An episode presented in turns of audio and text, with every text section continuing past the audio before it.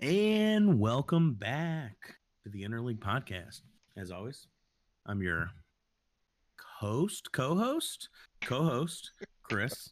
With me is my co-host, Bags. I don't know why I wanted to say I was host, but let me finish it. Uh, today marks 38 days left until opening day. Whereas I found out today, more than one team will play. On this episode, you'll find out who. Spags, Um, your turn. I think it's worth noting that every opening day in baseball history, more than one team has played. It's not true, dude. That is true. It takes two teams to play. Uh, I see what you did there.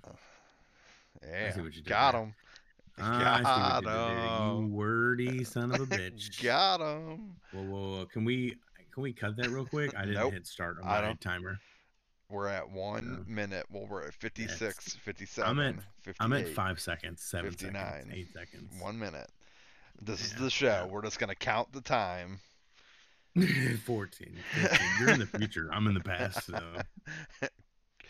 Chris has not called himself the Coast yet, nor has he misquoted how many teams play on opening day. yeah, I don't really know where I was going with host Well, and I, what I was going to call you after after that. As soon as I said, I was like, uh, uh to me, it sounded like you said Coast, like you were gonna say Hmm. co-host, but like it, it, you just mashed it into one word. So That's because I almost said, I'm your host. That's what I was going to full on commit to saying was, I'm your host, Chris. And then as soon as I went, ho, co host, kind of like that really saved it right there. Smooth transition into like the really, they would have never noticed, but you keep bringing it up. So here we are. Know. hey, just doing the bull dance, feeling the flow. All right, cut. Cut. Last time I said cut, remember you stopped it. We started again. Yeah, Remember I that? do. in I like do. episode that was like early on that was episode like probably top 10 top first 10 episodes i'd bet Yeah, I'm pretty sure I named it. Uh, won't fall for that one again I think it was episode 16 because I think I Mm. named it Take Two. that's like uh that's like asking for arby's sauce at lion's choice you ever done that No, I haven't. oh dude next time you're in a lion's choice um drive through and somebody else is ordering and they're like hey you want any sauces say yeah i'll take arby's sauce and then they say can i get arby's sauce and they're like you're at lion's choice it's pretty funny Nice. So, I yeah. will keep that in mind. When when I go to Lion's Choice, it's usually uh, like I guess like um a mixture. I don't know what I forget what people call it. Um, but like ketchup and horseradish sauce. Wait, ketchup and horseradish sauce. Yeah, it's like what They- I what I mix at Lion's Choice. It's, but they don't give it to you mixed. You mix it yourself. Correct. Yeah. Okay. But like people have a name for it. I forget yeah, they what they call for it. Yeah. I forget what it's Probably uh, called. I don't horsey ketchup or something like I that. don't know. Yeah. I don't know. I bet you Neil The stallion. knows. I bet The stallion. The Yeah. the stallion. The stallion. they uh I mean they sell uh like ketchup and mayo in the same bottle at the grocery store now. So What? yeah, yeah, they do weird stuff. That must be Remember- some COVID shit. Remember when we were a kid, uh they had did your parents buy purple ketchup? No. Uh, see, I remember my parents coming home from the grocery store with like purple ketchup. Yeah, Like, I I like- like remember it's purple ketchup. yeah, I know it's, like a thing. it's just a normal like thing that companies do. They just change their color. Like that was like the first time ketchup had been any other color but red. You know. Yeah, because I know there's like green ketchup and stuff like that. Like I know those exist. I've just never, I've never experienced that. Yeah, that was that lush uh, O'Fallon, Missouri. You know. Um, there's they- also there's Purple also ketchup. some some blasphemous people out there that they have like they sell like jars of like peanut butter and jelly together, and that's just wrong. Yeah, that's true. that's wrong. That is true. That's true. Goobers. like goobers. I- Shouting out you goobers. yeah, like I'm I'm not saying like peanut butter and jelly doesn't belong together. I mean, like it's obviously a phenomenal sandwich, but there are so many other uses for both of those things that no one should ever buy them together to where like they always have to be together. Yeah, and I like this. I like the Welch's grape jelly with like my my peanut butter. So Yes. Yeah. Um, but yeah, if you don't put like jelly on your toast, you're doing it wrong. Um, Is is true. Currently, I've been putting homemade jelly on my toast. I didn't know you guys had homemade jelly. Yeah, every Like, are you- Are you making the jelly, No, or so someone year. else makes it and you just purchase it from someone? Well, so I don't purchase it, but uh, so every year for Christmas, my grandma uh, cans jelly. At this point in time, that's just she's been doing for a couple years.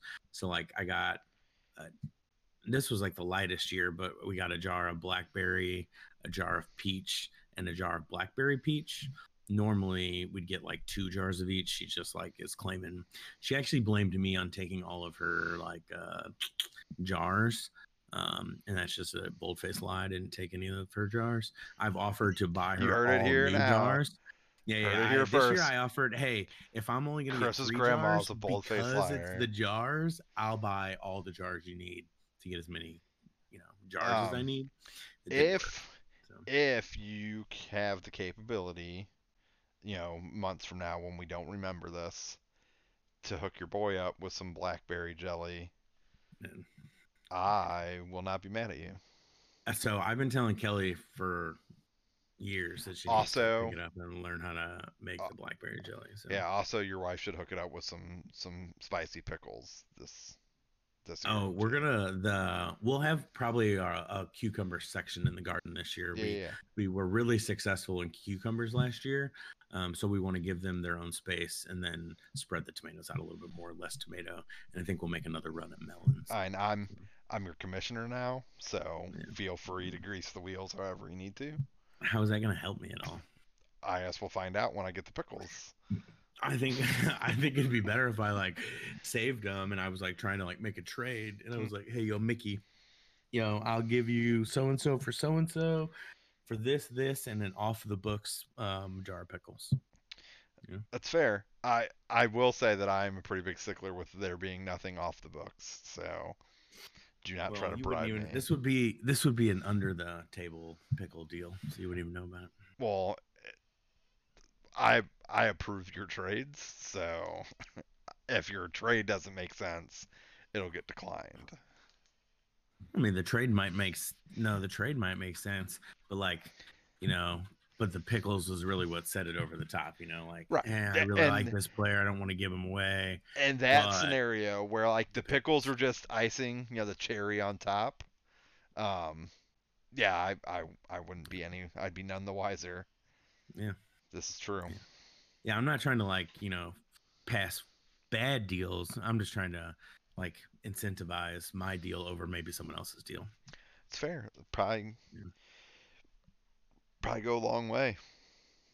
Yeah, it'll it'll probably win me fourth place right outside any form of money getting because that's pretty much how fantasy anything works for me. Um, Um, So- yeah. If you if you finish in fourth place, you are not guaranteed any money. Um, if you finish in third place, you also are not guaranteed any money. yeah, so I'm gonna finish Um, third. you will you get to compete in the rumble along with everybody else. Um, for money at the end of the year, but every week you can win money in the fancy league. So Every week, do I have to pay money? uh, only if you have the lowest point total, and you Okay, don't and you don't have to and to to clarify you don't have to pay me every week. Like it just gets totaled out and then i you know everyone gets paid out on the balance. Like if week one you have the lowest point total and then week two you have the highest point total you just don't owe anything at that point. Like you were negative five now you're positive five. Oh, that makes a lot more sense because then every week you'd be making these like, oh, let me hit your PayPal with this, let me hit your Yeah, Venmo with so- it. It'd be a lot work. So yeah, yeah. yeah so it's just whatever. And like say you you win top point score two weeks so you're up 10 bucks but you ha- picked up a couple free agents and you made a trade and you spent $10 in free agent transactions then like you just don't have to pay anything. Like you're just Mm. even it's like your balance will check out um, the only thing that's due before the leagues like before the season starts is the league fee the 50 bucks. That's it. Then other than that you'll you'll get paid out probably like November, December, or the the books will be balanced by then, and I have require everything to be cleared up by the end of the year, by the end of the calendar year. Yeah, dude, I couldn't. Uh, I couldn't commission league. I did the like the you know couples fantasy football, and it's super easy. But yeah, this the more intense, worse money. I I wouldn't have the patience to like th- put something together. I definitely enjoy the just like I'll pay on time, I'll follow the rules, but I don't want to organize any of it. So Yeah, so I've only you, been appreciate you. Yeah, I was in I was in one league for two years prior to this that Kurt got me into, and I was like, I didn't I didn't really know anybody. Like I was just Kurt's little brother was was it, um, Mm-hmm. and it was pretty much like it it was a ton of fun. And then they would make decisions on things, and I had like no say in decisions that were being made. But I was like, Mhm. they're doing this wrong. This would be so much better. It could be so much better this way. And I, Kurt would fairly often agree. So I was just like, screw it. And I started asking around and created my own league. We had 14 guys for the first couple years. Um, and I was like, man, this would make way more sense if we had just two more guys. And like the schedule would even out. Like I can have all this stuff because like people were complaining about like, oh, well, I had to play like we had to play four guys in the other league twice, you know, or three guys from the other division twice, and I had to play the top three guys, and the guy I lost to played the bottom three guys, Yeah. so he just had an easier schedule. Well, now everyone plays the same schedule, so um, I enjoy I enjoy running the league. Um, Point two, why I wouldn't be able to run it. All the this and that, and everything's against me. Like in sports, everyone's schedule's different. Strength of schedule is a thing, right? Like it it's shouldn't the way the be chips though. fall. Yeah, but it's just you know the way the chips fall. So I just like fate, right? Like this is the the cards that I'm dealt. Bing bang boom, you know, bang drum. You know? bang bang bang the drum. bang bang bang the drum. Yeah. Um, No one But-. I want to rock and roll all night and part of every day. I can party from like one to three. That just sounds exhausting. Mm, I watched Role Models actually just the other night, so uh, that's probably where it's fresh. yeah, probably. Good. It's a good movie. Uh, that we'll have to save all that commentary for the uh, the movie podcast. Um, yeah, it's called uh, "We Will, We Will Watch You." Yeah. Ooh, dude, that's a, actually a pretty quality name. I literally just came up with it. Yeah. I pretty mean, quality name. I mean, I didn't just come up with it because we've had 14 episodes of that podcast. So Yeah, and it's Steve Ferry. If you're listening to this, if you're listening to this and you bring this up, um, I'll start a movie podcast with you, dude. You know? Yeah, Or you can join our already in production movie podcast. Sorry, let me phrase my wording there. yeah, it's cool. You can be a coast. Yeah, A you can be co-host. a coast. ho co-host. A ho, a ho co-host. A Um, coast. But yeah, so however for for this podcast, um exciting times, but pretty pretty quiet times, you know. Uh spring is in the air. Um where things are starting to kind of on thaw here in St. Louis. I think it hit 50 at some point today. Oh, dude, all the snow is the snow gone around your house? Uh, for the most part, I think there's still a little bit. I haven't been outside since it's like around noon or so. Um, but I think for the most part, it's pretty cleared up. Um, I didn't realize, it's like we, um, so having the two dogs, I guess like them dropping loads in the backyard, it just like sunk down into the snow, so you can't really see it anymore. And Yeah. dude, there it is just littered all over the yard. and Oh There's no! so much poop back Oh there. Oh no! I was like, rough, dude. "Jeez, man!"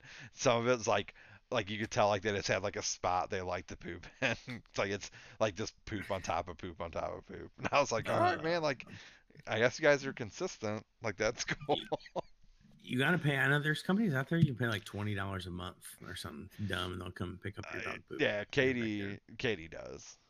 Oh, okay, there was just snowing, so Yeah, so we like they come usually they come every Friday. Um, so I would imagine like this coming Friday, as long as it's not like as long as it you know we don't have another winter storm hit, which wouldn't surprise me.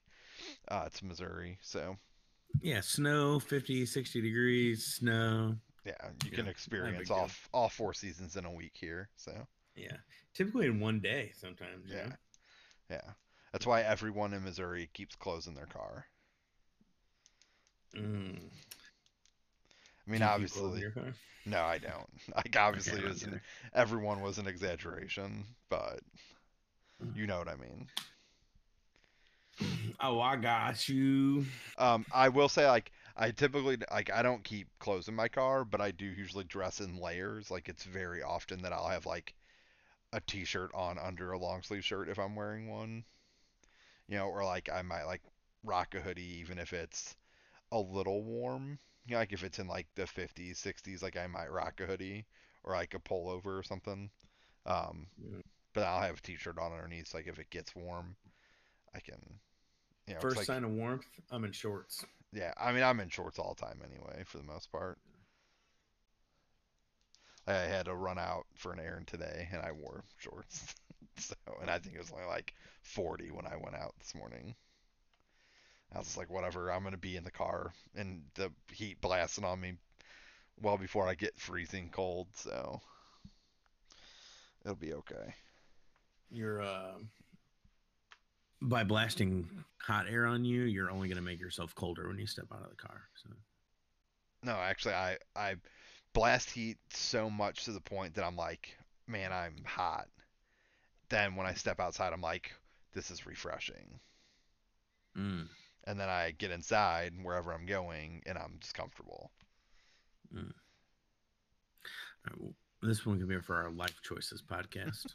and Steve Ferry, you're already a part of that one, so it's not a big deal. Got you. Fair enough. We just Um, use his life examples. Yeah. pretty much Like, on a weekly what- basis. What not to do? you said it, not me, Spags. He's not listening, so it's fine. Um, but yeah, uh, quiet times. Pitchers and catches reported um, Wednesday of last week. Um, Yep, yep, yep. I think players are arriving in the next couple days at most places. Maybe today started. Maybe a couple players arrived, like a couple teams had players arrive today. I think some tomorrow. Um, so we're getting there. I think games start on the 28th, I believe, of February. Uh, so just a couple days Mhm. away before, you know, for you know some semblance of entertainment from the baseball world. Oh, oh, we do. We know where uh, the Yankees will be playing. Do they play their games on the Yes Network uh, for spring training? Um, that I do not know. I I just have the MLB TV package, so Oh, I'll also have that. Oh, today's Tuesday. Oh, hey, yo, shout out. Yo, T-Mobile Tuesday, sponsored by T-Mobile Tuesdays. They might have the deal. Let's find out. Good call, Spags. um, Can't miss out on a free year of MLB, dude. it's true.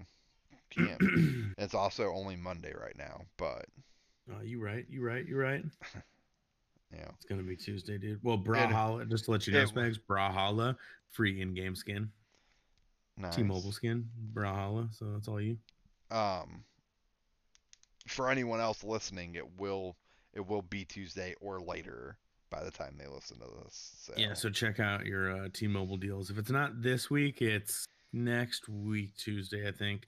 But this week it is a free T-Mobile pet bandana collar. So it's uh next Tuesdayism. Uh, yeah, yeah, yeah. They're For the counterpart concerned- for last Thursday. T-Mobile. For all you concerned drivers out there driving your car, just driving in your car. Wee wee wee Don't worry, I got you. Um, but yeah. About that. Where were we? so Pitchers and catchers? Yeah, so spring getting ready to start up. Um, it I don't know. I I'm I'm probably more intrigued with this spring training than I have been for a lot like uh, in more recent years. Um, so um, surprisingly, at- least surprisingly to me, I know you've made comments that like it didn't really shock you, but the Yankees did end up signing a deal, one year deal with Brett Gardner that included a mutual option for 2022, It was just a four million dollar deal. Um, so they're bringing him back. So I think it, it just like it, that creates like an interesting dynamic for just roster spots.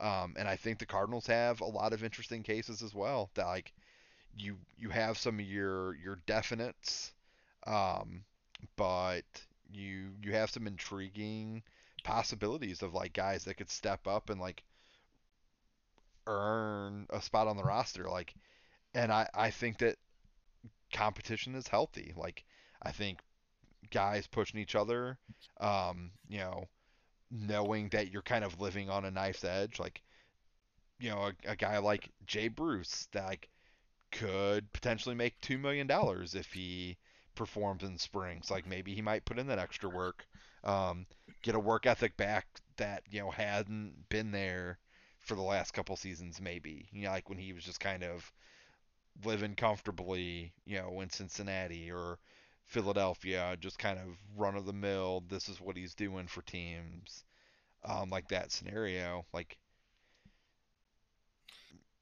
I think think it adds an interesting dynamic. Uh, Brett Gardner is just the Yankees Yadier Molina this year, dude. You know, Uh, waiting to bring him back, waiting to bring old classic back. Last minute I mean, may for his hoorah, maybe maybe. for his last hoorah, dude. I mean, I I like Gardner, like the way he goes about it, but Gardner also isn't blocking anyone now. Um, like Boone's already come out and said that Clint Yeah, Frazier said Clint is going to be was the starter. starting left fielder, which I think is the right decision. Um, so Frazier, Hicks, Judge in the outfield. Um, you're it's like you you have some depth there. Um, and again, like like I said, like Gardner, Bruce. Um, they picked up Greg Allen. Um, they have guys like Mike Tauchman. Um, so just just like a lot of pretty decent options that could fill in like your you know fourth, fifth outfielder spots. Um, obviously, it works a little differently because you also have Stanton as a DH, um, who's capable of playing the outfield if need be. Um, but I think they'll probably just try to keep him off the field for a little bit uh, till we can see that the yoga worked. Um, but like on the the Molina side, like it's it seems like the future plans are for Knizner. Um, will kind of be the heir to the plate uh, for the Cardinals, but it's just it's odd because like there's still like an unknown on whether or not he'll make the club coming out of spring. Um, they have like what I think is like uh, Ali Sanchez. They have Heineman, um, and then uh, Knizner. And I think what Knizner's probably been, I don't know, like he's probably been sniffing like major league playing time for the better part of the last two years. Um, call it call it one season. 2020 was pretty busted. Um, in terms of like limitations with what you could do with people, and it's only 60 games anyway. Um, but I know they, I think he only has like 18 major league starts over the course of Mhm. the last two seasons. Um, so definitely, I think he's it's been a roadblock, and it's not even just Molina. I mean, like they had Wieters during that time frame as well.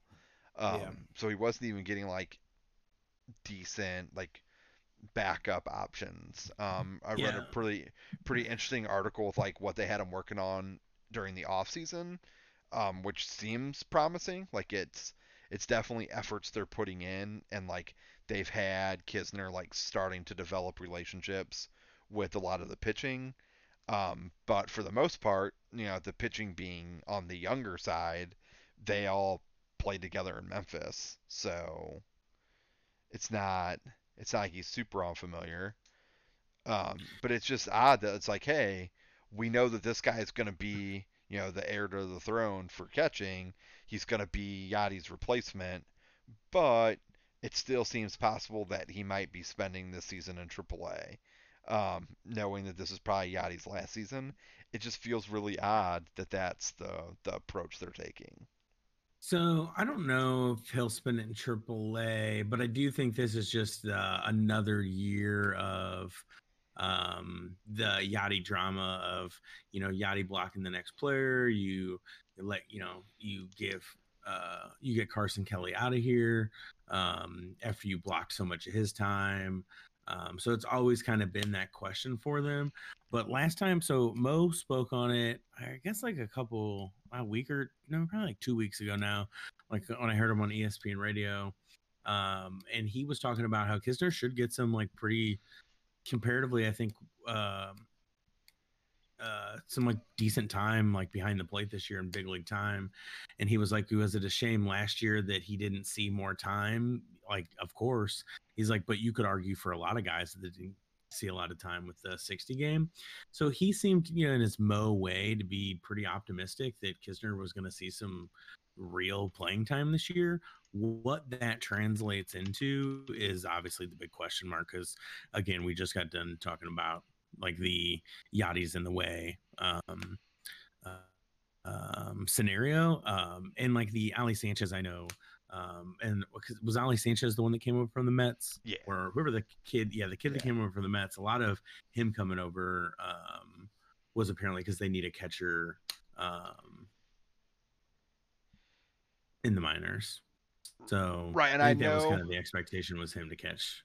And I know, so. and I know, like there's like talk of them still having like the taxi squad and like you can carry five guys on the taxi squad, but like one of them has to be yeah. a catcher. Um, because you have Tyler Heineman on here, but I, the 40 man they have Ivan Herrera, right? Currently, who, in Ali Sanchez, right? And Herrera's like next in line after that, and like Heineman they signed to I think a minor league contract, so he may not be on the 40 man yet. Yeah. And Ivan Herrera is also only 20. Correct. Which to me, we've had this conversation. The young and up and coming current MLB is, is 21, 22.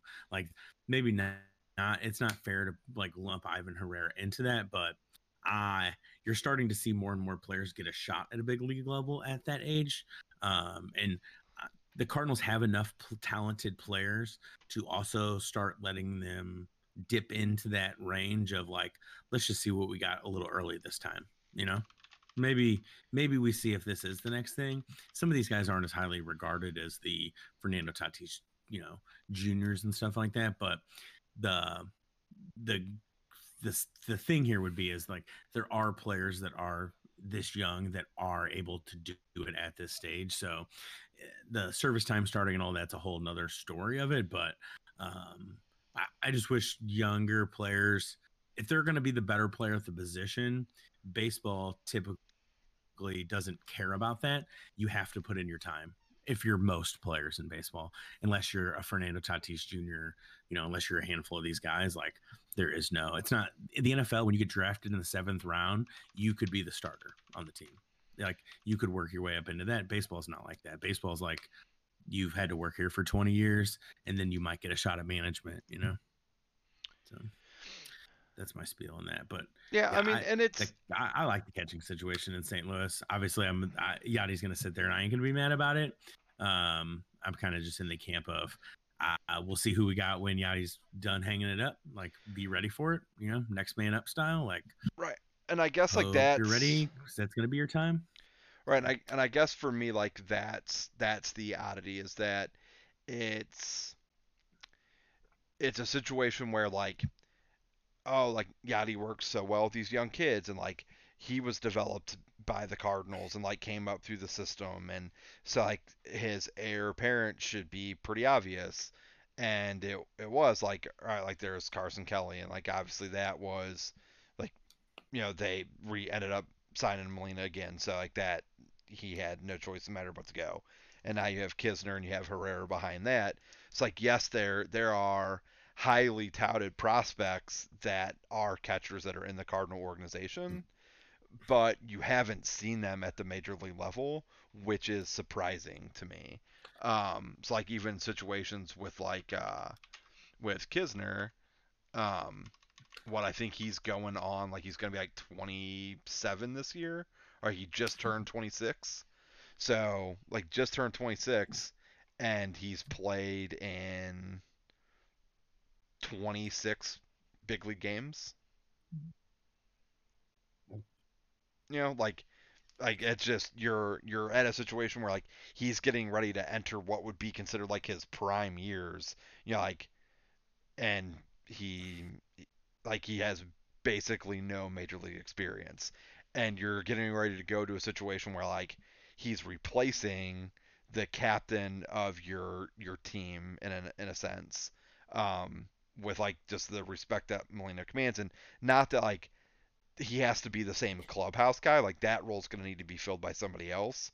But he like in terms of you know commanding a game behind the plate, like making that you know pitch selection and stuff like that. Like that's only going to come with exposure and getting a feel for that. And like sure you can study all you want, but like Matt Wieters played in 19 games last year. It's like that's. That's 20 games you could have had Knizner get exposure in to not have Matt Wieters there. Like, and I don't I don't know if Knizner was like wasn't 100% at times, you know, whatever. Like, not not saying any of that, but like the same situation like you had Wieters play, you know, in 2019, the Cardinals also signed him.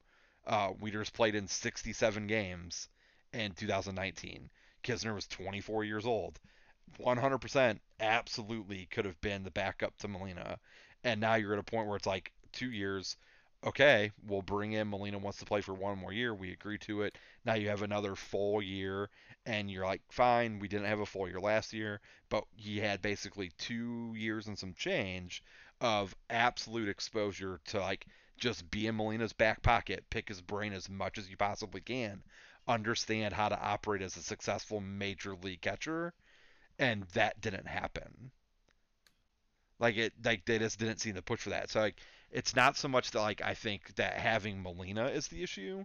It was the options to have like other guys be the backup. And like they did the same shit with Carson Kelly. You know, like it it and so it's just it's weird. Like it can be very, you know, fortuitous, like the catching situation in St. Louis, but at the same time, it could be a shit show when Molina leaves.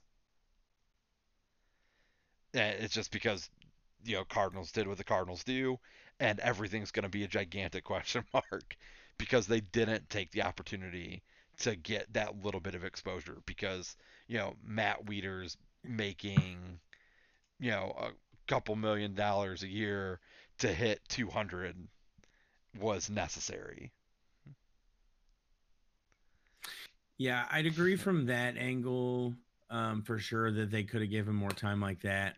Um, but uh, it's not like they're afraid to let a young kid start either. I mean, look at Yadier Molina when uh, Matheny became a free agent, and they they didn't really make much of an effort to do believe bring him back because they were going to go with Yadier Molina, who at the time also hadn't sniffed a lot of playing time, uh, maybe a little bit more because I think Matheny might have been a little bit injured.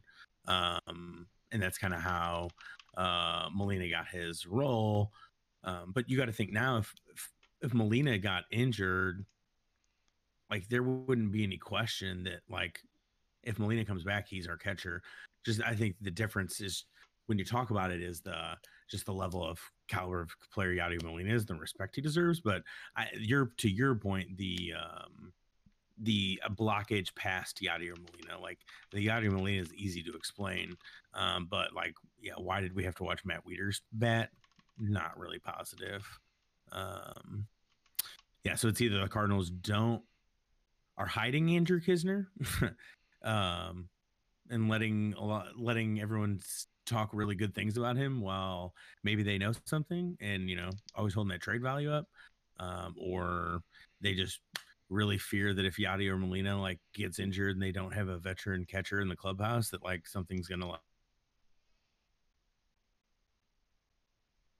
like for sure. But always glad that number four is behind the plate catching for us on a regular basis. So again, uh whether it's Knizner, Herrera, the next guy, whether they got to sign a catcher after Yadi, I, I think the Cardinals will figure it out.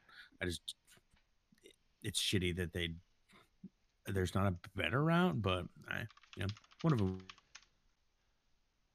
yeah will step up when it's their time for sure. Or and, if they don't, you know, we'll uh trade for whoever the Colorado Rockies catcher is at the current time. You know, steal taking them. Um, We're stealing players. But yeah, I mean it. It's kind of the same way because like, like, even it's like Molina early on in his career. Like I, like I'm I'm even looking at like the 2005 roster right now for the Cardinals, and I wouldn't be able to tell you like the names like Mike Mahoney and Einar Diaz do not sound familiar to me.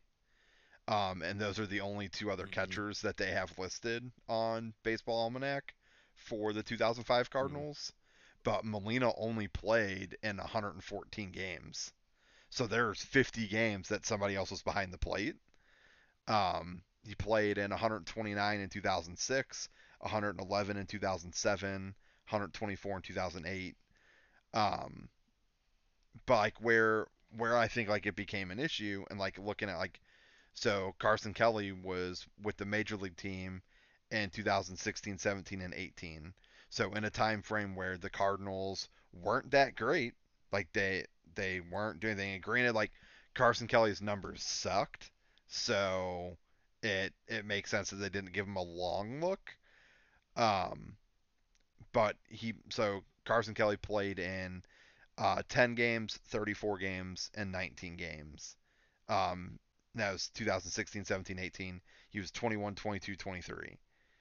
In those same years, if my mouse wanted to work, uh, Molina played 147 games, 136 games, 123 games. Um, so really the only one that it doesn't really add up is 2018. Um, that seemingly somebody else was in there. But basically, like if Molina wasn't behind the plate in 2016 or 2017, it was Carson Kelly that was there. And so I don't know if they like his dealing was just like this is who Arizona was set on. Like obviously he went over to Arizona in the Goldschmidt trade. Um so they were like, cool, we'll part ways with him. And he batted like less than 200 all three seasons. But the difference for me was like, cool, like you aren't giving this guy everyday plate appearances, like, and he's 21 years old. So Carson Kelly was what Ivan Herrera is currently. Uh, you know, Carson Kelly was what Andrew Knizner was. It's like because they're obviously around the same age, and Knizner was down in the minors still, playing every day, getting every day at bats, honing his game, and Carson Kelly wasn't. He was sitting on the bench behind Molina. So now they're like, well, maybe we'll have now we'll have Knizner play every day in Memphis, but he's our he's our heir apparent, and it's like, man, like just pick a method and and stick with it.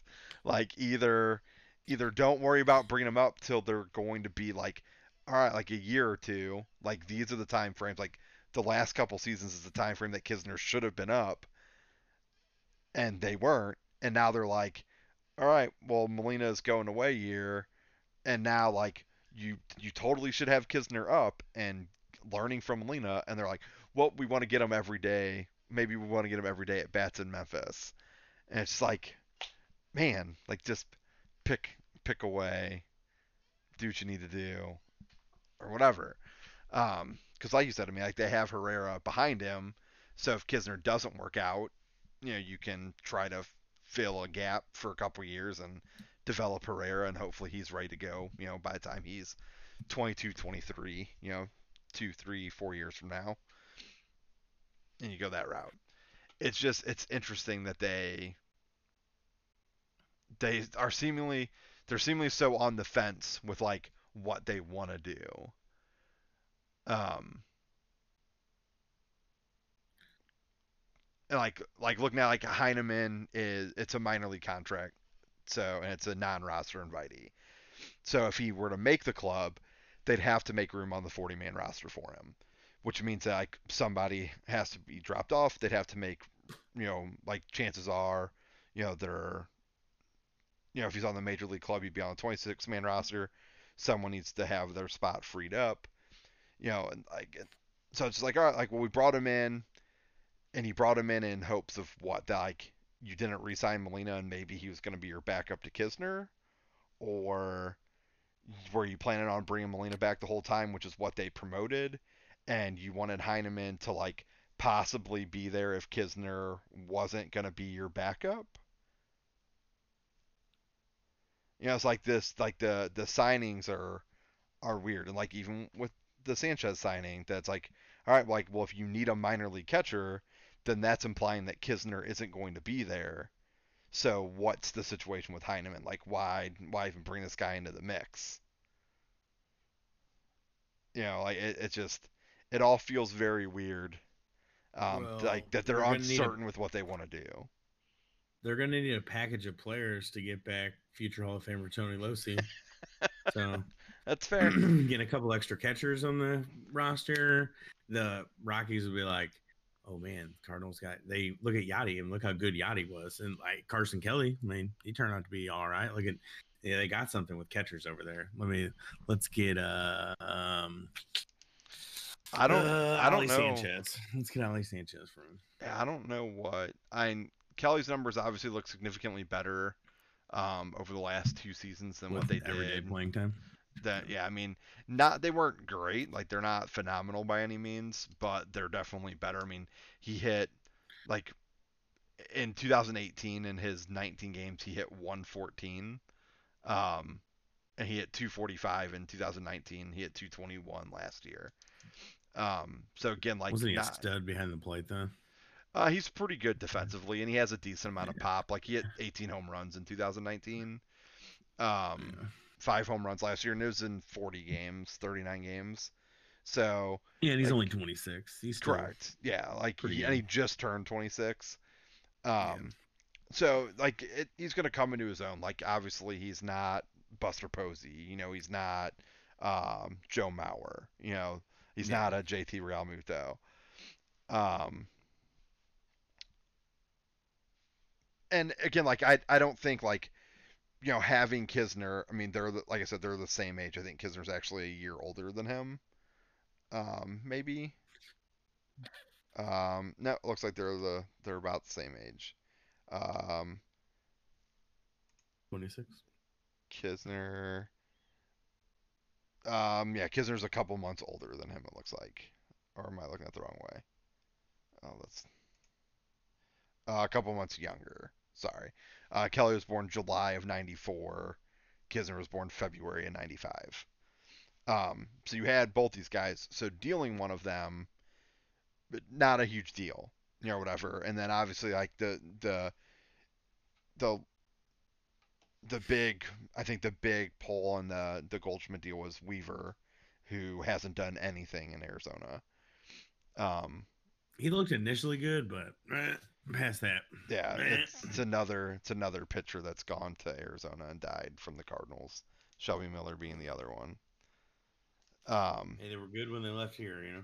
yeah, but so so it's not like oh man I can't believe they gave up Carson Kelly. Like I I think that the deal made sense. It's just the decisions that get made that it was like cool like you you had Knizner getting some playing time last year, but then there were still 19 times that Wieters got into a game. And like granted I guess like there's the possibility that like Wieters pinch hit in some situation and like you pulled Knizner because of that. So maybe some of those 19 games, like Knizner also was in, and you were just trying to give him, you know, some time off uh, get Wieters in at bat in a blowout or something along those lines. So it isn't necessarily one to one. But I think the point still remains that like Matt Wieters played in all, like in a third of the Cardinals games last year. Um, you know, because they only played the 58 games. So he played in a third of them, and you could have had some time, extra time with COVID. Right, like you you could have easily had that just be more exposure for Knizner. Um, yeah, so it it's like I said, it's just it's it's a mess because I think the Cardinals have made it a mess. Um, and I don't like and it's really only a mess because it doesn't seem like it's very clear what their intentions are. Um, whereas like in most situations where you look at like um you know, you have like the Tommy Edman situation. Um, was your super utility guy, parted ways with Wong, couldn't find a deal that seemed team favorable to bring him back, so Edman slots into your your second base spot. Seems pretty clean what his future was with the team, whatever the case may be. Um, I think Matt Carpenter's another one of those that like they weren't really certain what they wanted to do with him, and maybe he suffered because of it. Um, like they had him play like he was great as a second baseman, like his power, being a leadoff guy, you know, 50, 60 doubles a year, like that's where he thrived. And then it was like, hey, we're gonna have you play a corner infield spot. We're gonna have you be a power hitter, and we're gonna put you like in the three spot. Um, you know, it's like we need you to to change. Like, like I don't remember. Like I haven't looked, but I don't remember uh, Carpenter notoriously being like this gigantic pole hitter when he first came up. Um, that he is now. That like this shift like affects him more than anyone else in the league. Um, so like, like he just has like this swing that's like meant for launch angle, but like he I feel like he strikes out more often. Like he has just more swings and misses, and it could just be like that's what sticks with me. Again, I haven't looked this up statistically at all, but it just seems like when they do that, like this whole back and forth, it equates to there being like not the greatest outcome. Um, like Carlos Martinez, like starter, bullpen. Then they want to move back to a starter. Like he was good as a starter, got hurt, they could utilize him in the bullpen. He pitched pretty well, like, you know, as the tsunami in the bullpen, and then they opted to go back to try to put him into the rotation, and he was garbage last year. Know? Yeah, but I think a lot of that's like so the Cardinals not putting their foot down with people too. Like Carlos Martinez, where he was always good out of the bullpen, wanted to be a starter, wanted to be a starter, wanted to be paid as a starter, vocally said he was a starter. That's what he wanted to do.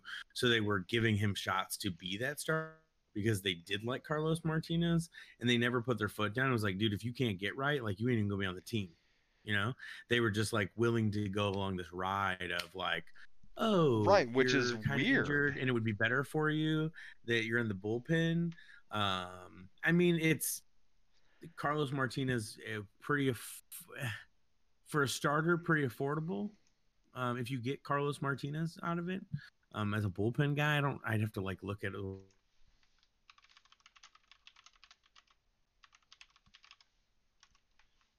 But it's kind of like controllable money that they'd already spent, and so they're willing. And they also believe, like, I think they also got Carlos Martinez to be a starter, so they also wanted to see that pay off, um, and they just couldn't get it right. So with them, but when it was good, I mean, it was really good.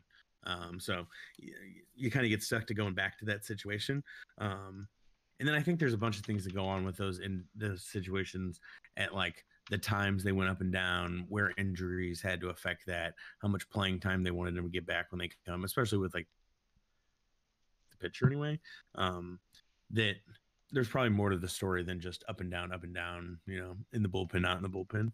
It's, but but I get the the notion of it for sure. yeah. So he pitched.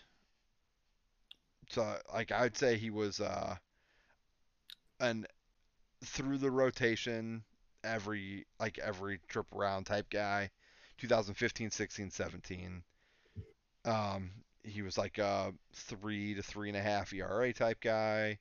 Um, decent strikeouts, you know, high 100s, low 200s. Um, you know, won 10, 15 games every year. You know, you got your 30 starts, whatnot. But then looking at him out of the bullpen, like 2019 when he came back, same. Like he pitched in 48 games, he had 24 saves, um, you know, three ERA.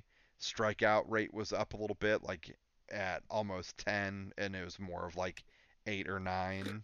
So it was like a strikeout per nine innings higher. Um, like his ERA plus um, is was a career high in that time, like in that year. Um, so it's just like cool, like you were super effective in the role that you were in. Like there, there's money to be earned there. Like that's a role like we could have used this, you know, kind of shut down guy. Like they don't show uh, on Baseball Reference. They don't have like save opportunities or blown saves as a stat. Yeah. Um, oh, I figured it out. I didn't know that that was there. Um, so yeah, so he he blew three saves in 2019 in 27 attempts. So not not great, but not terrible. Um, you know, he came in and uh,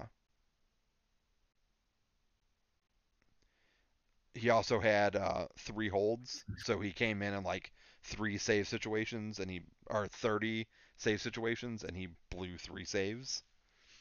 Um, so it it just um, they they were good numbers, and I I agree. It's extremely plausible that it was like his character or like it maybe not being managed the best way. Um, and I, he was like, I'm a starter. I'm gonna start. This is what I want to do. This is what I'm here to do. This is who I am. So on and so forth. But that's the shit that like you gotta nip it in the bud. Like cool, you Yep. know. Colby Rasmus was a center fielder and a and a number three hitter, and the next Jim Edmonds, and they traded his ass. Like Yeah, but it's because his dad wouldn't shut up. right, but that, that's what I'm saying. Like it's like a bad And season's Tony bad was the mafia boss at that time, you know. You come across Tony the wrong way, he getting you off the team. Oh, your Right. daddy came and talked to me? You gone. You gone, Colby. Bye. Right. Uh, So it's just it's it's just it's a, a weird dynamic like with the the approach that they that they took to it. Like I I feel like that indecisiveness or yeah, well what what do you feel like today? Like, oh, oh little little Timmy, you want to play you want to play second? Like, all right. Like, oh, you want to be a catcher? You've never done it before? Like, okay. We'll try it. Like, we'll try anything. And it's just like yeah, like that that seems feasible if you're the Pittsburgh Pirates or the Baltimore Orioles. You know, mix and match and try things out and see what you got. Find value, find, you know, the most effective position you can for your guys. Like you want to play first today? Sure, why the fuck not? Let's try it out. Let's see how well you do. What do we well what we lose? You know, we lose 96 games this year instead of 95. Cool. Like that's not that's not something that you do when you're supposed to be a perennial contender. Like, nah, like the fuck out of here. Like do what's best for the team. That's the cardinal way. But now you're not but you don't preach that here? Like, oh, well, uh, the Cardinal way is just kind of like, you know, defense first.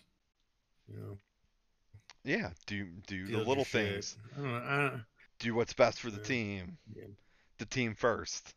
That's the crew. You know, uh, but it, it just it's like if that's the case, like if Martinez did have an impact on that, and like I I agree, like he 100% said all the things that you said he was saying. If that influenced the Cardinals' decisions and how they were going to manage him, that's terrible team management. Like that's 100% on the Cardinals. Like Carlos Martinez can say whatever Yeah, he that's what I wants. said. They just never put their foot down on him. Right. Like, and that, and that's what I'm saying. but, Like, but I think they they're doing the same so thing with Alex Reyes. this- but they're so bought into both of those players that they they want them to be starters so bad.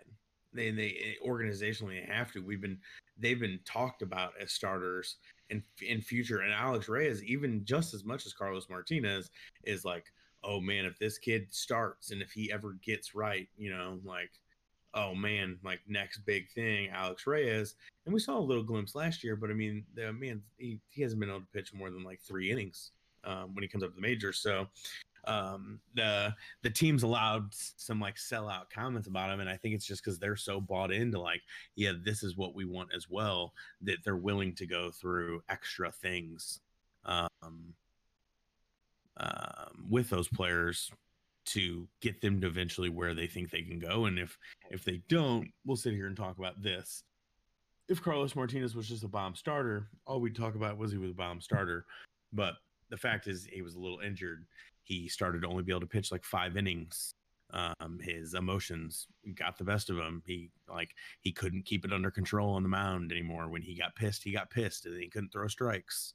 Like he has his own problems of why he's not a starter. You know? yeah, he was so. garbage last year. Like Yeah. So the the fact that it's being cases- revisited that he's going to be in the rotation this coming like that he is an option in the rotation and expected to be in the rotation to open the year is baffling to me. yeah, I wouldn't be surprised if uh, Carlos Martinez isn't traded in the middle of the year. I think most of the talk you're hearing right now is to continue to keep teams thinking that he's a starter so they can get they can give him starts and then they can get starter value out of him when they trade him. But they bullpen. but uh, they aren't going to get value out of him if his stat line looks like this: three or five starts, 20 innings pitched, 9.9 hmm. ERA, you know, Yeah. 10 walks to 17 strikeouts, six home runs allowed in 20 innings pitched. Yeah, like Yeah. when you're letting up more than an earned run an inning, you aren't going to get value from him at all. And he isn't Yeah. he isn't a starter. Like that what whatever it was that happened when he went down and had to move to the bullpen 2018, whatever injury that was, whatever mindset created that, that's that's where he needed to be. Like he was an effective relief pitcher. Maybe he isn't a closer somewhere, but he would have been a great setup guy. Like he could have been another Dellin Betances. He's the type of guy that like has starter type stuff, so he can throw three or four different pitches. So like in a in a series where like he faces the same guys as a closer maybe two nights in a row, or the other team has like a a lefty power hitter coming off the bench that like you know you're going to see him at some point in the ninth inning in a close ball game. Martinez has the advantage that like he doesn't have to go the same with the same stuff. Like he doesn't have the the dominant cut fastball like Mariano Rivera did, but he has the ability to throw like his slider, his fastball. You know, like he can mix and match and like you may face Martinez twice in two nights and you may not see the same pitch at all. Like that that's what I think made him an effective closer. Same reason why Wainwright was so nasty as a closer in 2006 when he came back from his injury. Like that's what made him effective was like you couldn't go up there knowing what he was to throw. Like Chapman, you're looking for you were looking for one of two things. I'm gonna I'm gonna re- start to react to a fastball, and then um like if the slider falls off the plate, I'm gonna hopefully hold up and not swing. The slider won't break and I'm gonna hit a home run, or I'm gonna like be way out in front of it. Like that's what it was. It was fastball, slider, and that's when he started trying to mix in the changeup. Was after Houston, you know, took it to him twice. The, and he Yeah. still got still got tagged for a home run in the postseason. it's also I think going to be easy for teams to go, and especially like in a trade scenario. Okay, yeah, I'm to look at Carlos Martinez numbers if I'm the team that's like, uh, say you're trying to trade with me or I'm trying to acquire Carlos Martinez, and I'm going well in 2020. I mean, he had a 9.9 ERA, and the Cardinals are to be like, yeah, okay, cool, that's fair. Um, well, let's start going through all your starters and see what uh, how you know somehow they're some of your pitchers in a shortened season and see how bad they were. Cool, cool. Um, were they all stars in 2015 and 2017? Um, just even the previous year without injury. I mean, he still had an ERA of three. Uh, he won four games that year. You know, he's won you know more than 12 games three times in his career. Like he's kind of really besides the injury and then to no fault of his own a year of covid so really like it hasn't been all that bad there's probably a guaranteed convincing argument that's like oh cool you thought you'd pull one over our sleeves but like that's not the way we see this and that's not the way carlos sees himself up until he is a the year is over and he's a free agent and then Carlos Martinez can start coming to the realization that maybe he's not a starter.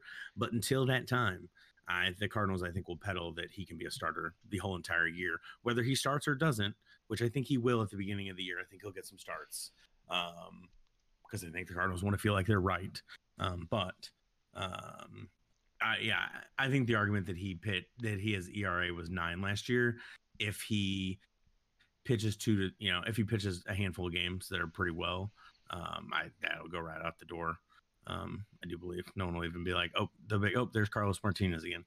Um, it's if he can do that. I, injuries is the big part of that, and it's his arm. Um, yeah, he doesn't. He hasn't seemed right, um, and can't get right, um, and he's had a lot of off time um, to get that right. So if it's not, if it doesn't look good this year, it's not going to look good for Carlos Martinez, regardless. And he's either going to find that out in the middle of the year uh, in the beginning of the year or when he goes and tests free agency and he's got to go take a one year prove yourself deal, you know, with a team. Yeah. Now, and if the Cardinals don't trade him, it and they they let him go because there's options. Um, it's like it'll cost him a million, which is yeah. which is way better than the alternative because his options are astronomical. So yeah, um, and I'm assuming they're they're team options, yeah, club club options. Yeah. But and I got I even get behind it like sure yeah like it was a, a shortened season and he faced you know one of the better offenses in baseball um you know his first time out. Like he pitched on the 28th of July. It was the fourth game of the season his first start. He was facing the twins and he got absolutely demolished. Um, so then they shut him down. He didn't pitch again until September, and even and even then, like his first game back, so it's like, all right, it's been you know Cardinals have played 30 games. Like this is only your second start of the season. It was also against Minnesota. Got absolutely demolished. Like let up six runs in less than four innings the first game. Let up four runs in four innings, like in less than four innings the second game. So I could even see that like yep, cool, growing pains, got it. But then next start against Cincinnati was okay, like three runs over four innings. Then he got um, he only got charged with one run, but he gave up five. He gave up three hits and he walked four guys um, against Pittsburgh. Again, didn't get out of the fourth. Cool. All right. Like, looks like some stuff got away. Maybe there's a couple errors. There's only one earned run. Got it. Whatever. But then last start of the year against the Royals, went five innings, gave up eight earned runs on nine hits, two home runs, walked two guys. Like it, it just it's like what whatever the reason is there, he was really good in and like in a lot of those because like clearly he he didn't get lit up for six runs in the first and then pitch in the fourth. Like it was he got in trouble and then couldn't get out of it and they had to pull him. So he was going getting into the fourth inning or whatever. I would imagine in most of those starts, he pitched pretty cleanly through one or two innings because that's what he's good at, because he's a relief pitcher. When guys start to see him twice in a game, that's when he starts to get hit, which is why he isn't a starter. I mean, but I, I mean, he's a, he's won 16 games. Like, I mean, he's a 14 game, 16, 12 game winner like eight game winner. Like he can obviously start as well. Like it'd be hard to make the argument that he's not that he couldn't start. Um, you got a guy throwing 200 strikeouts a year, um, you know, giving you almost 200 innings. It'd be hard to make an argument also that he can't be a starter, other than he, he's not doing very good as a starter right now. You know, right? Like, and he he hasn't. I get it. He is a he has no argument here. He's a bomb relief pitcher, right? But so if like why? a player can be a starter, But- they, they, they but expect, but especially are going to let you try to start. but especially in an organization that touts how deep their starting pitching is. Like you were, it was a parade of guys that started games, and you're like, you're gonna tell me like, oh, the, like, nope, we couldn't, we couldn't use them. Like, it started out like before injuries, like you were gonna have, you brought in Kim, who was a starter, and he pitched to close out your first game of the year against Pittsburgh when you had Carlos Martinez, who was your closer the year before. Yeah, it's like they they moved a starter. To be a- a closer. originally. Yeah. Yeah, but that yes. that's crazy. So And a starter in another a starter in another league that's not Major League Baseball. I I don't think that that matters. I mean, like there's Darvish was the same way. Tanaka was the same way. You know, pl- plenty of guys have been successful pitching over there and then coming over to this to MLB. It's like a starter's a starter. Like they're obviously scouting him for that reason. But like Hicks got hurt, you st- you knew you're gonna need a closer, and they're like, oh yeah, let's let's let Kim just pitch as a closer in this situation instead of because Carlos Martinez is a starter. Like, cause yeah, that's that's what we need him to be. That's what he wants to be. Like that. It, Well, it you just to- poorly you- handled.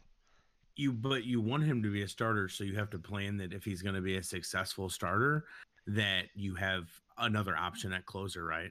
Like you couldn't be like, we're going to give him the shot at starter, and when it doesn't work out, we'll just throw him over to that. Like in the meantime, what we're going to do in between that, you know, like you also have to be prepared for the well. Now Carlos Martinez is injured, so like you couldn't let. I don't think the not signing, like bringing Kim over, was should have really hampered the Carlos Martinez thing at all. I, you brought Kim over to ensure quality pitching in your lineup, knowing that I can bring over to start because I think that's my need now, but I can quickly make him start because he's used to be a starter, and you know that's easy. Another Carlos Martinez, another guy that could do both.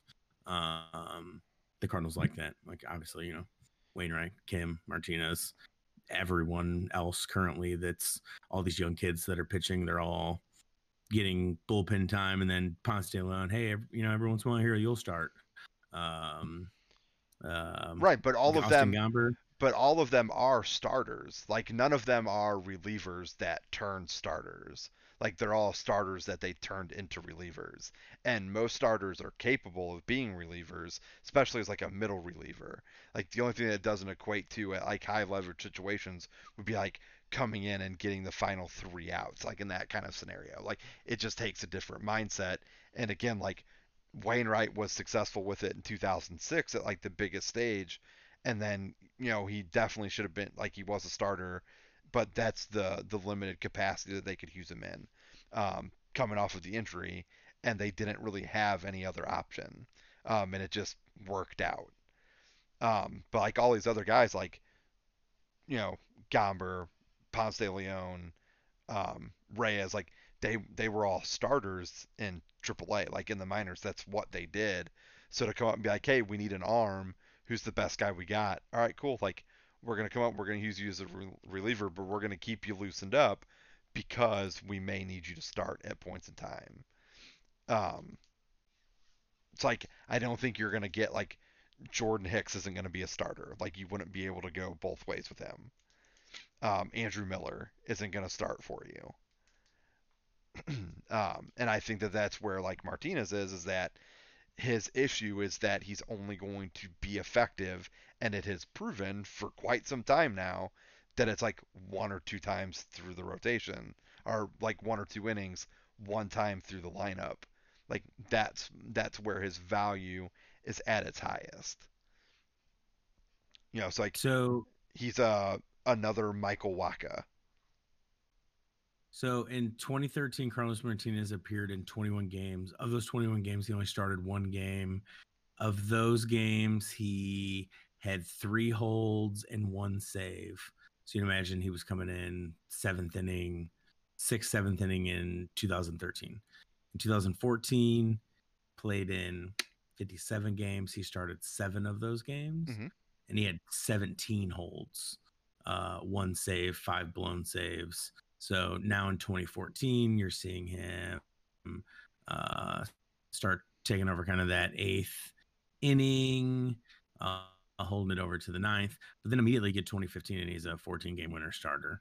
Um, right, but he was a it quickly starter. turned from 2014 um, from he- bullpen to starter. He was a starter in the minors. Like he got called up. He was a starter. Like 2000, 2010, 12 games for the Dominican League for the Cardinals, 12 starts. Uh, 2011 across high A and A ball, 18 games, 18 starts. 2011 So- or 2012 so across two he- teams, 22 games, 21 starts. Like he was a Yes, starter. he's they brought up to be a bullpen pitcher. Right. Yeah. He all I'm saying is that he is no longer an effective starter. Mm, uh, yeah, yeah. I'd say by current his current numbers, but would you? I- I think he. I think you'd let him have shots if you needed to give him a shot. you Right. know? B- I- and if and if it was a situation where the Cardinals I absolutely think he- needed especially him, if you're the Cardinals, you're already investing money to him to do this. but you're you're investing money into him to be an effective pitcher at the major league level. He isn't doing that as a starter. Like I don't I don't care that they pay him eleven and a half million dollars if he's one of the better relievers in the game. Like if he's gonna get you, you know, a a 90 plus percent save percentage, like that's pretty decent. Like that's that's good. Like that's consistently closing out games. Yeah. So like in a in a year that you have like right now you have Flaherty, you have Wainwright, you have Kim, you have Mikolas, and then you have Reyes, you have Ponce de Leon, you have Johan Oviedo. Like you have all of these other guys that are also capable of starting. It's like you you don't need Carlos Martinez to start. If it were a situation where like Wayno didn't re-sign, Mikolas was still hurt, and you only had Kim and Flaherty, and you were trying to piece together a rotation, absolutely start Carlos Martinez. But you just don't you don't need him to start this year. Like you could totally have him be in the back end of the bullpen to um like kind of anchor it down and fill the role that Brebbia was gonna fill that, you know, got hurt, then got non tendered and signed with San Francisco. It's like just slide Martinez into the role that was gonna be Brebbia. You know, like if you have Martinez, Hicks, Gallegos, Cabrera, like Miller, those five guys anchoring your bullpen, and then whoever you don't have starting, say say you give it to Reyes, so then you have Ponce de Leon, you have Gant, like you like those those situations, like you have Helsley, like you those are the guys you can then fill out your bullpen with, and you're in great shape. If Reyes fails, like you can give give a spot start somewhere. If thing if if all hell breaks loose and you have to give a spot start to Carlos Martinez, I don't think that's the end of the world. I think with the team that you have, if you're going to give Carlos Martinez the number five spot coming out of spring, they're making the wrong decision. Uh, I I think that's just based on how he pitches. I again, I mean, he only played five games last year. He only played 48 the year before that. Granted, he did close a lot of those games. But Right. He was an uh, effective he reliever. Played a full year in a while. He hasn't even played Uh, he a was- full year in a while. He was there for uh, all of 2019. When he played, uh, Uh, he was just a relief pitcher, so he's like 48 games is on the higher end. 2018 is the year that he got that he got hurt, that's where he had like the 18 starts, got hurt, Yeah. and then he pitched out of the bullpen. And so he's only yeah, and he's only really coming out of the bullpen be, because he got injured the previous year, and so they're still kind of Right, I and they didn't- to work back. and they didn't need him to start in 2019.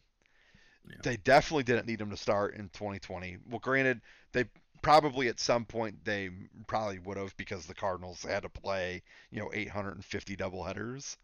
So they probably could have utilized him as an innings eater at some point. Um, and I think in in essence they did. Um, and it just wasn't successful. Like they they should have gotten the point that like, hey man, like you're not really pitching longer than like three innings. So what we're gonna do is we'll start you for double headers when we can steal two innings because it's only a seven inning game. So if you can get us three innings, it's like you got us five, and we'll call that a victory.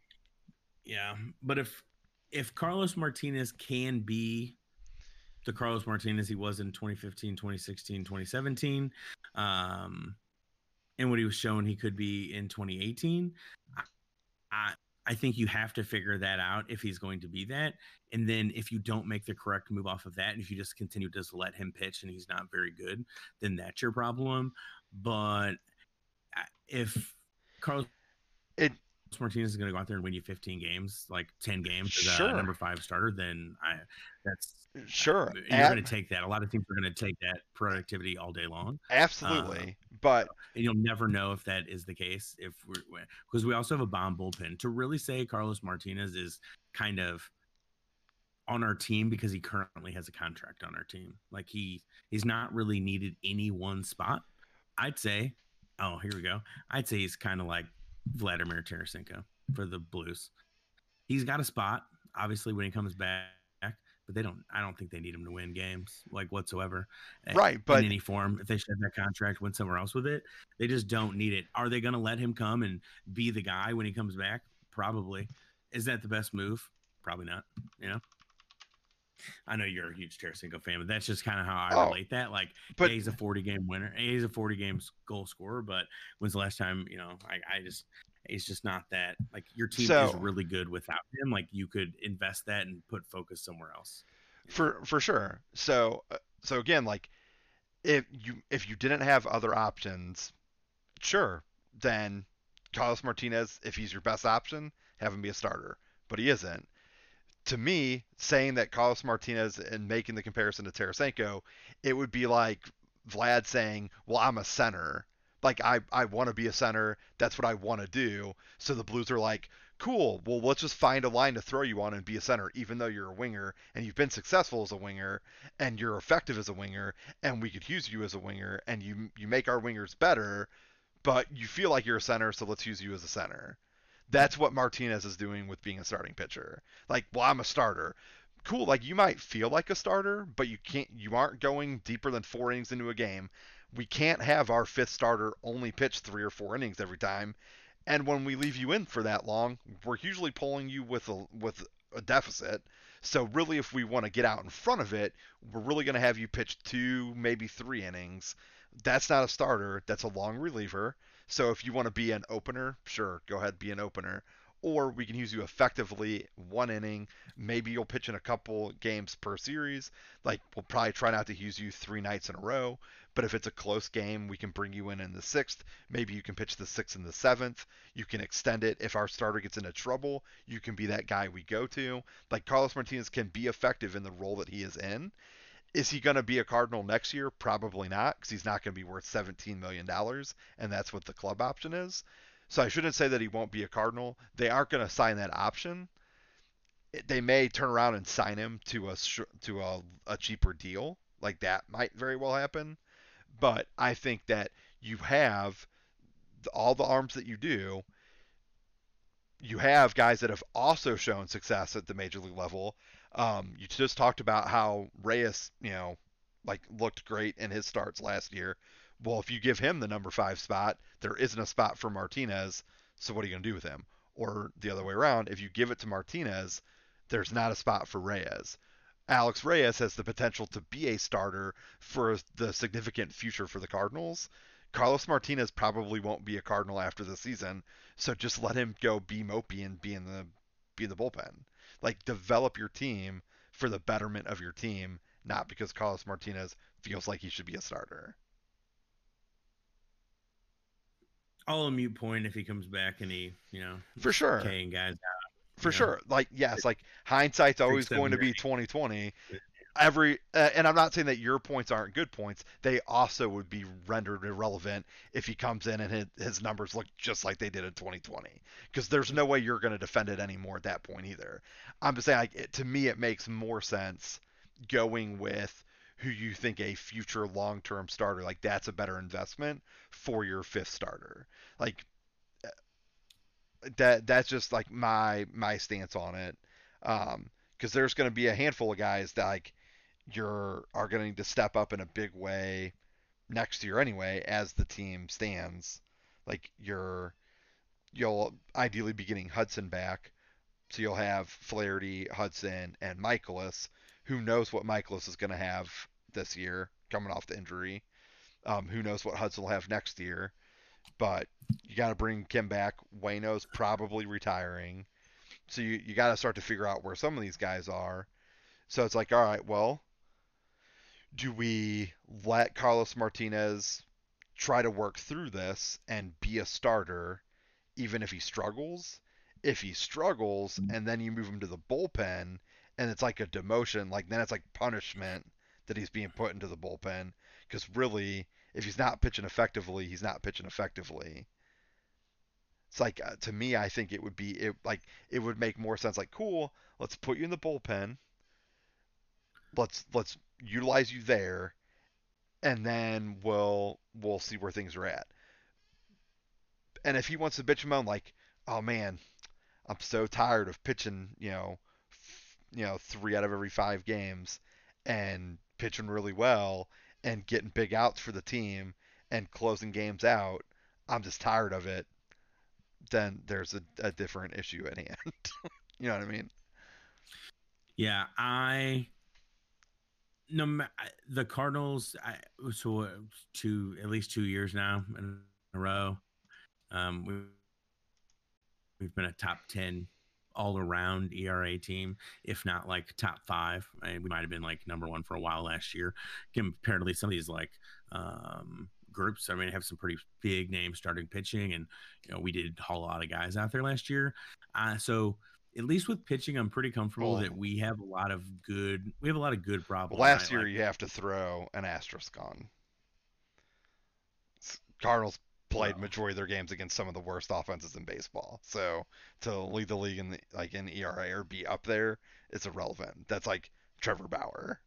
Yeah, but our, our I'm, I'm just uh, saying like last year has to be. I'm not saying it was bad before then. I'm just saying like yeah. last year I has mean, to be taken with a grain of salt you're also already asterisked because you're in a short year. So I mean, you might as well not even played the season at that point in time, too, right? So, but the point would be like your expectation was they were going to be a good club. They did show very well. We did get a lot of people playing time last year um, through pitching, whether it was starting or bullpen, and a lot of guys that had not seen that much time before. Um, shit, it turned Austin Gomber into uh, Nolan Arenado because before last year and probably the previous year, no one like no way is Austin Gomber the you know trade piece in a Nolan Arenado deal. So I think we have a lot of good problems at pitching and um, the lineup that they throw out there. I think if it's the fourth and fifth starters not right, we'll quickly figure that out and then we'll you know figure out who that guy is. Um, I think as a lot of baseball teams will, you know, that's kind of why they're your fourth or fifth guy. So I think we got a lot of good problems, but there's it definitely um, have to see how it plays out. You know? Definitely, I I don't I don't disagree with that. Like it's not a I, I don't think that there's necessarily a wrong opening answer. It's just a, a an like a decision I would disagree with if that's the route that they decide to go. Like I like to me, I think the proof is in the pudding. Like Martinez has just been an effective reliever. He has not been an effective starter. He's been effective for one or two innings. Seems great for a relief pitcher. So, like I, I think utilizing him in that role, and then you know obviously Flaherty, Wayno, Mikolas, Kim, those are pretty much locks for your starting rotation. So utilizing the guys that have been effective as starters, you know, last year and stuff like that, like Reyes did look really good, um, especially towards the end of the year. I think he made like what two, maybe three starts at the end of the year uh, last year. Did he make starts? I thought he came out of the bullpen most of the year. Um, he and if it if he did make a start, it was like one of those like one or two inning starts in a seven inning um, game. So so it was only one start. Um, yeah. Let's see what that when that was though. I feel like it was pretty late in the year. Uh, yeah, but he did come in. He did get into 15 games, three holds.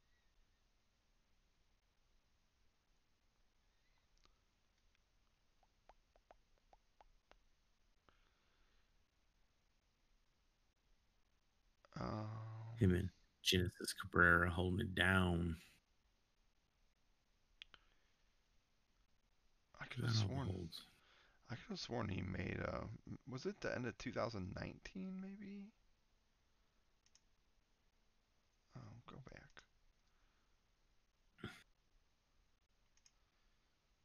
Dude, That this he- podcast is going to be all Cardinals, dude. We're going to a whole Cardinals podcast. We talked about Brett Gardner.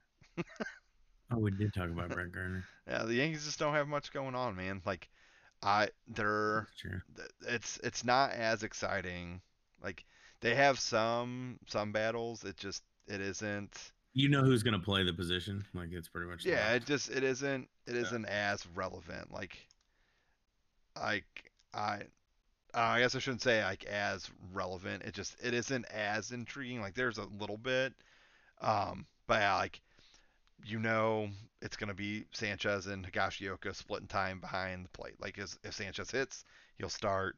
Otherwise, you know Higgy will probably just catch for Cole, and it'll be fine. Um, Kluber like, yeah, can I get Higgy too? Yeah, I Let me get mean, Higgy." uh, Voit at first, uh, LeMahieu at second, Torres at short, Urshela at third, um, Frazier in left, Hicks in center, Judge in right, Stanton DHing. You're gonna have, you know, they signed Gardner. He's gonna be on the bench somewhere. Um, you know, you're probably looking at like Tyler Wade, um, you know, being a, a bench spot. Um, probably like uh, you know, Estrada or like uh, Andujar taking a spot. Um, you know, or, or some combination there of like maybe like Gardner and then probably one other outfielder between like Allen, Bruce, and Tauchman. Um, you're gonna have Higgy, you're gonna have Wade, and then probably like I would think it'd probably be Estrada. It could be Andujar if he also can play first. Um, but Estrada gives you the capability of like he can play short and you can sit Torres. He can play third and you can sit Urshela. He can play second. You can sit LeMahieu. He can play second. You can move LeMahieu to first and sit Voit. Um, it's like he just gives you more of a utility spot. It's like you get backups for multiple spots with one guy. Um, so that that's what I would think it would be. It would be like Higgy, Gardner, um, Estrada, Wade, and like one other guy, and that that's really all you're fighting for in terms of position players. Is like who gets that last bench spot, like Tauchman, Bruce, or Allen. So it's going to be an outfielder. Um, I think all three of them hit left-handed, so you're like that. That's probably where you're at. Um, well, Allen hit is a switch hitter, um, but uh, Tauchman's a lefty, and then Bruce is a lefty. Um, and then from a pitching perspective, like obviously you have Cole, um, you have Kluber, you have Taillon. Um, you're you're probably gonna run with like uh, Deivi Garcia. Um, Germán's coming back, like he'll be available. Strong possibility he's in the rotation. Um, you got Jordan Montgomery still, so he'll like he'll be fighting for a rotation spot. Uh, Clarke Schmidt, I think, was gonna have a chance to compete now that he's being shut down for a month. Obviously, he won't be in the picture. Um, Severino won't be back till like closer to the All Star break, if not later, um, from his Tommy John surgery. So, yeah, I mean, I so it's like Montgomery probably makes the rotation. So Cole, Kluber, Taillon, Montgomery, and really it's like Germán or Garcia to start. Um, Severino will get back into the mix as he gets healthier. Schmidt will get into the mix as he, you know, when he gets healthy, and Michael King. Um, but I think to start, it's really Germán or Garcia, um, unless uh, someone gets hurt. And Mm, or unless Germán like coming back to the team just isn't isn't accepted as well as it should be and it's causing problems in the clubhouse, then it's Garcia. But I I think that that's all you're really fighting for. Like, yeah, there's a couple different options, but I think to start the season, Germán and Garcia both have had success. I mean, to me, Germán won 18 games in 2019, so like I I hope it works out. I think he's good, promising. Um, and then the bullpen is the bullpen. You would just look right past his problems, Spags. Um, I mean, it he, benefits he, you, dude. He he served his punishment. Hopefully, he learned his lesson. Doesn't do it again. You know, I'm not gonna chastise him for the rest of his life. He fucked up. He made a mistake. I will say he's no longer allowed on my fantasy team. hey, fair enough. I hope Wait, the oth- since I hope the other 14 owners feel the same way, and I'll draft him in with my last pick, and it'll, Uh, it'll be great. yeah, a general rule in fantasy football for me is I don't draft uh women women beaters. Um just because I don't want to be rooting for a guy that, you know, beat his girlfriend or his wife. And it's really hard Hey. to not root for a guy if they're on your fantasy team. So I just try to at all costs stay away. It's pretty easy though for the most part. There's not like a lot of guys. So I just you know. No, I get And it. if it was everybody beating their wife, I think I'd just have to like stop watching. Right. I just no longer rooting for the NFL. Like we just acceptable. Like eh, I don't know about it. Yeah, and Les, I mean, we talked about it briefly before we started recording. Like, I it got handled. They did their investigation. He didn't appeal his suspension. Like, it was a mistake. He had been drinking. It's not an excuse. He fucked up.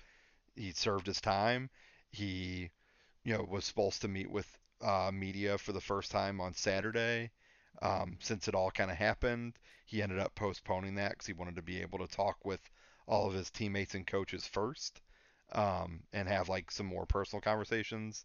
Uh, he apparently had like a pretty long conversation with Chapman, who is like also served a suspension for domestic abuse, like back in like I think it's like 2015 or something like that. Um, I think he was still with the Reds at the time, or it might have been like right before he came over. I think it was like the season before they traded for him, so it might have been like the 2015 off season or like the end of Mhm. 2015, something like that. Because I think the Yankees got him in 2016, traded him in 2016, and then signed him in 2017. Um, but yeah, it's like he from the the stuff that's being reported, it seems he's making the right steps. So I hope it works out, um, and hopefully it doesn't he doesn't repeat it. You know, for for the benefit of the Yankees and also just the women in his life, like whether he you know he retires or whatnot. Hopefully, just doesn't put his hands on a woman or really anyone else for that matter, because I just rarely think that violence is the answer. Um, We're not out here trying to be Domingo Germán sentencer by any means. We're Right. just stating our own opinion that if you beat your girlfriend or wife, we're not going to be fair. If that's what you're Uh, listening to the show about, we don't typically do a podcast about that. So True. Yeah, it's like the one thing we don't. yeah, have we don't have well, there's probably. Oh, there's probably now a lot of things we don't have a podcast. I'm going to go through my list of like if like not beating your wife or girlfriend's on there. There's probably definitely other things that are on there, but for I'd say 99% of things we got a podcast for. True. Yeah, and then like in terms of the bullpen, um, obviously you got Chapman, Britton, Green, anchoring things down. Um, they brought in O'Day. Um, they brought in Wilson. Um, it's like those five guys there. Um, you know, there's the the Luis Cessas, the Jonathan Loaisigas that are like your long relievers. Um, I imagine that they, you know, they make the club um, out of spring. Um, and then it it could be like some of the other guys that you you don't see. Like if if Garcia doesn't make the rotation and they go with Germán, Garcia might be in the bullpen, or Germán might be in the bullpen. Like, hey, we aren't going to utilize you as a starter, but we want you to be with the major league club. We want you to start to repair these relationships. We'll use you in sparing spurts, something along those lines. So like there just there isn't a lot of competition. It's more of like, okay, you made decisions. Like you, we know what the roster looks like. Um, everyone's power rankings have you at number three behind the NL West. Um, so let's let's just get healthy, do yoga, handle business, and win an AL pennant, and we'll Yep. we'll see who we play in the in the World Series. Um, lots of yoga. So I'm I'm excited because the start the start of spring games, I get to I get to see what Kluber has, I get to see what Taillon has, um, I get to watch, you know, the the battle like I get to watch my my boys play. Um, you know, there there just isn't like that that same level of intrigue where there's like, man, what what's gonna go on? Like even with like the like we talked about with the Knizner situation, like what what's gonna happen there? Like does Heineman have a big spring and like earn himself a backup spot and Knizner just plays in Memphis? Um, who who's gonna get the fifth spot in New York? Like there's six guys it could go to. Um, who's gonna solidify up the back end of the bullpen? Like what's Hicks gonna look like coming back from being healthy? What's Mikolas look like coming back being healthy? What's Arenado look like in a Cardinals uniform? How's Edman look being an everyday starter? Like there's there's just a lot of intrigue. Like who's gonna win out the outfield positions because there's five guys arguably that could start every day. Um, you know, I guess I guess probably more realistically four with Fowler being out of the mix. Um, what Bader, O'Neill, Carlson, Thomas. I guess you could maybe throw like Justin Williams in there. Um, but like Austin Dean and Justin Williams are fighting for you know maybe that that fourth or fifth outfield spot. Um, you know, you were just talking about there being an article talking about Nolan Gorman playing second base and spending time in corner outfield. So he, you know, he's in the mix. Maybe he makes things happen. Um, so they're they're just there's a lot more intrigue in Cardinals camp than the Yankees camp. At least a Fair. start. It might clear up real quick. You know, like you know, and maybe everyone and their mom gets hurt in the Yankee camp, and then it's like, all right, now it's intriguing because who the hell are we gonna start? Because here comes Kevin Mather, Yeah. starting for the New York Yankees. Yeah. Look at me, David Garvin, stealing Um, TVs.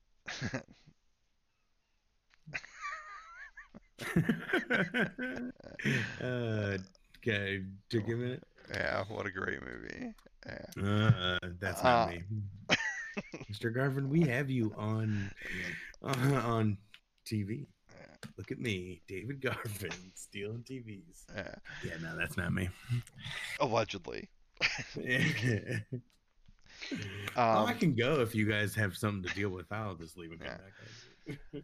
Um, but no, I mean outside of of that though, like pretty quiet. Um, hot stove starting to kind of put her out. Um, and I was looking at today, like there's a decent amount of like recognizable names that are still free agents.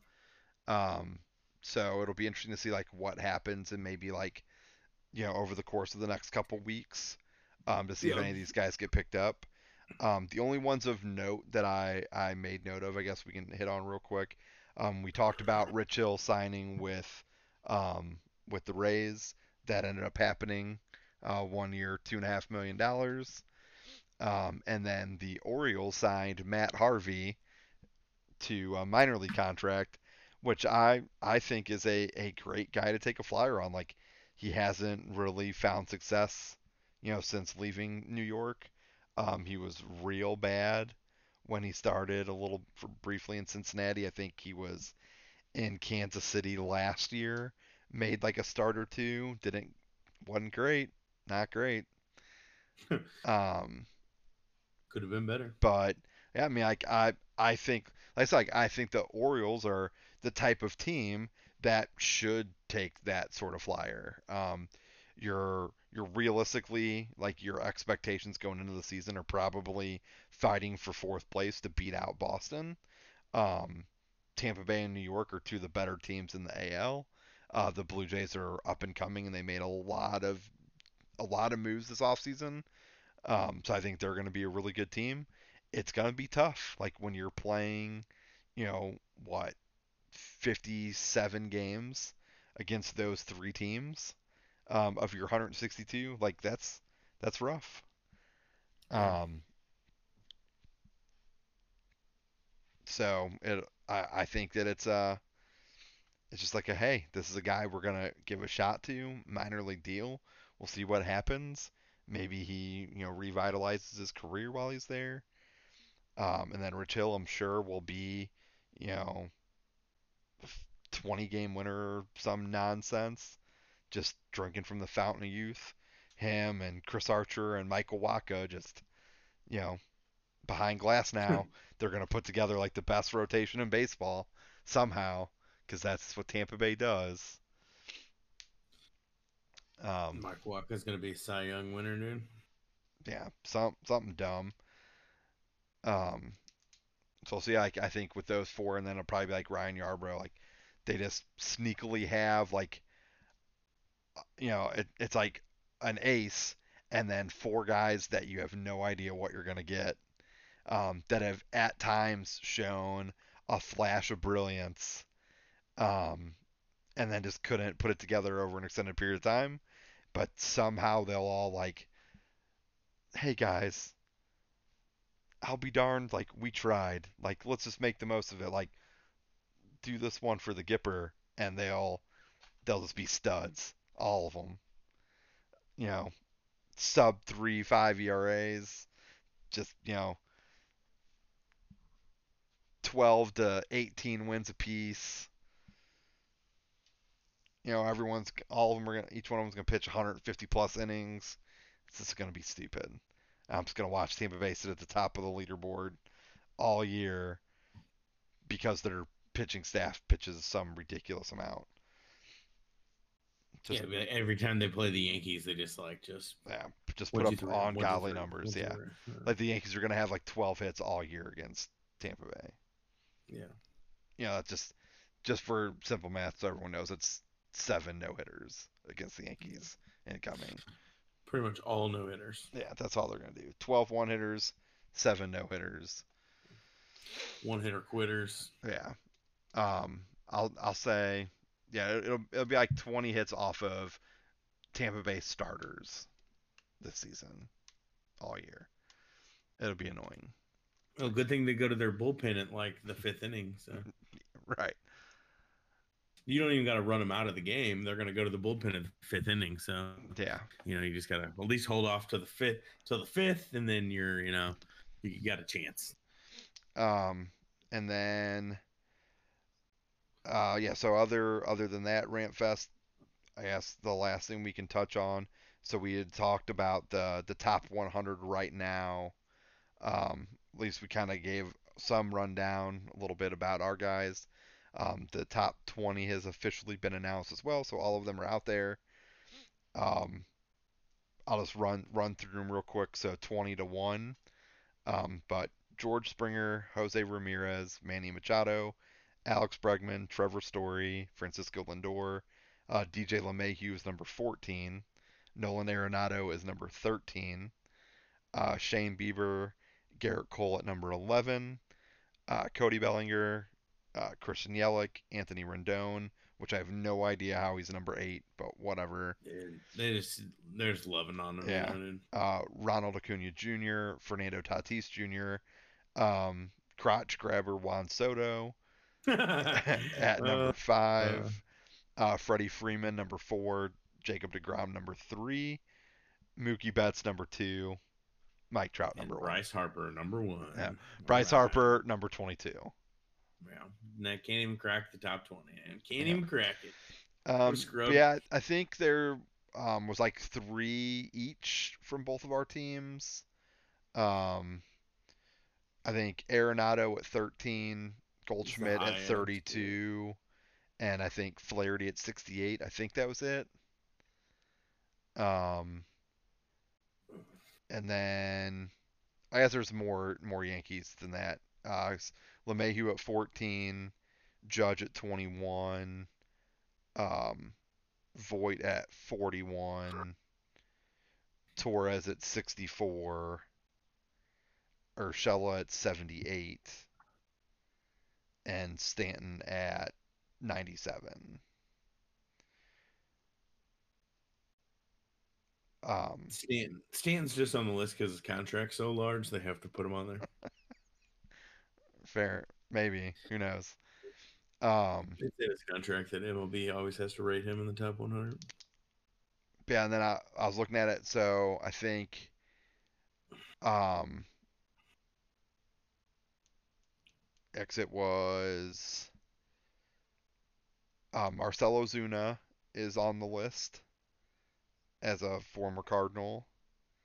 Um, Voit, obviously former Cardinal. Mm. Um, I know there was a couple others on there. Um, Lance Lynn on there is former Cardinal.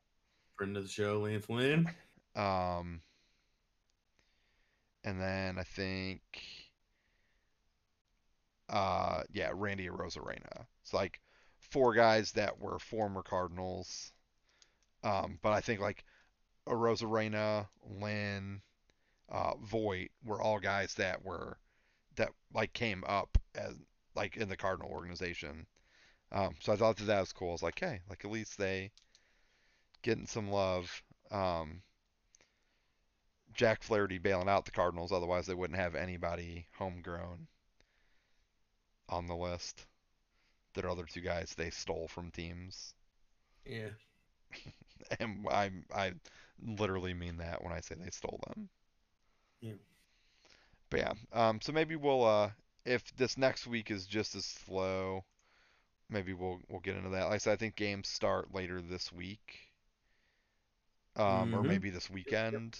I think, I think maybe. this weekend. This yeah, I think it's like the 28th or something like that. Um, 28th, you're right. But so maybe we can we can get a little bit more into that. Um, obviously, we still have the MLB expansion exercise that we can get into at some point. Um, and then I think we'll uh, at least soon enough we'll have the uh, the fantasy corner. I know we we kind of talked fantasy a little bit tonight, but we'll get into it more. Um, I I think it would be cool to get some of the other guys on from the league on here, but it'll be interesting to get your take on uh you know your your thoughts, expectations, whatnot as being a, a first year owner uh, coming in the league. So we'll uh we'll make sure to have that happen. Um, our fancy draft is the 27th. Um, so the Saturday before the the fi- the season fires up. Um, so we'll just we'll try to get get your thoughts on on some stuff, set the table for the season, Hell yeah. figure out what we want that uh what we want that little segment to look like um, before before the season starts. Um, but yeah, hopefully, you know, Carlos Martinez gives us something to talk about next week. Oh, he's putting them away. Yeah, I feel like his starts will be extremely scrutinized this spring for no reason. Hopefully, it's busier than that, and we don't have to do that. Um, but cool. Anything on on your end? Like nothing really left that Uh, I have that would be short enough to get out of here in a reasonable time. Uh, no, yeah, no, I think I'm uh pretty good. Can't wait for games to start. Uh, waiting for my uh free MLB so I can watch spring training and uh, yeah, yeah, yeah, yeah. Ready for a full uh season two of the interleague. Yeah, it should be. started. Yeah, it'll be a lot of fun to not be in a sprint. Um, I, I very much enjoy the marathon aspect of baseball. Um, hopefully there's uh, no extended, you know, two, three week breaks that uh, either of our teams suffer because of COVID. Um, hopefully vaccines work and safety protocols are effective and season goes off without a hitch.